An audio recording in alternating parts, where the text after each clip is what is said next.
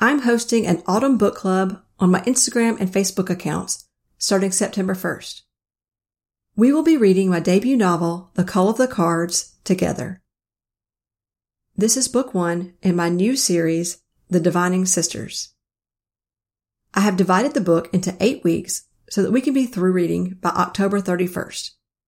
And each week, I will post 2 questions on my social media accounts. These weekly questions will prompt us to explore themes in the book chapters that we read that week.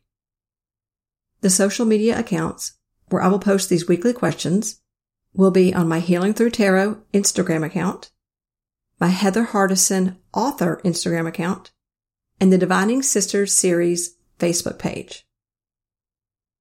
This fictional divination series follows a group of witches, healers, and diviners who reincarnate lifetime after lifetime and reunite with their coven so that they can fulfill a mission of keeping their craft of divination, healing, and magic alive for future generations. Find the book blurb and more details on my author site, author.heatherhardison.com. Go ahead and purchase the book now to have it by September 1st.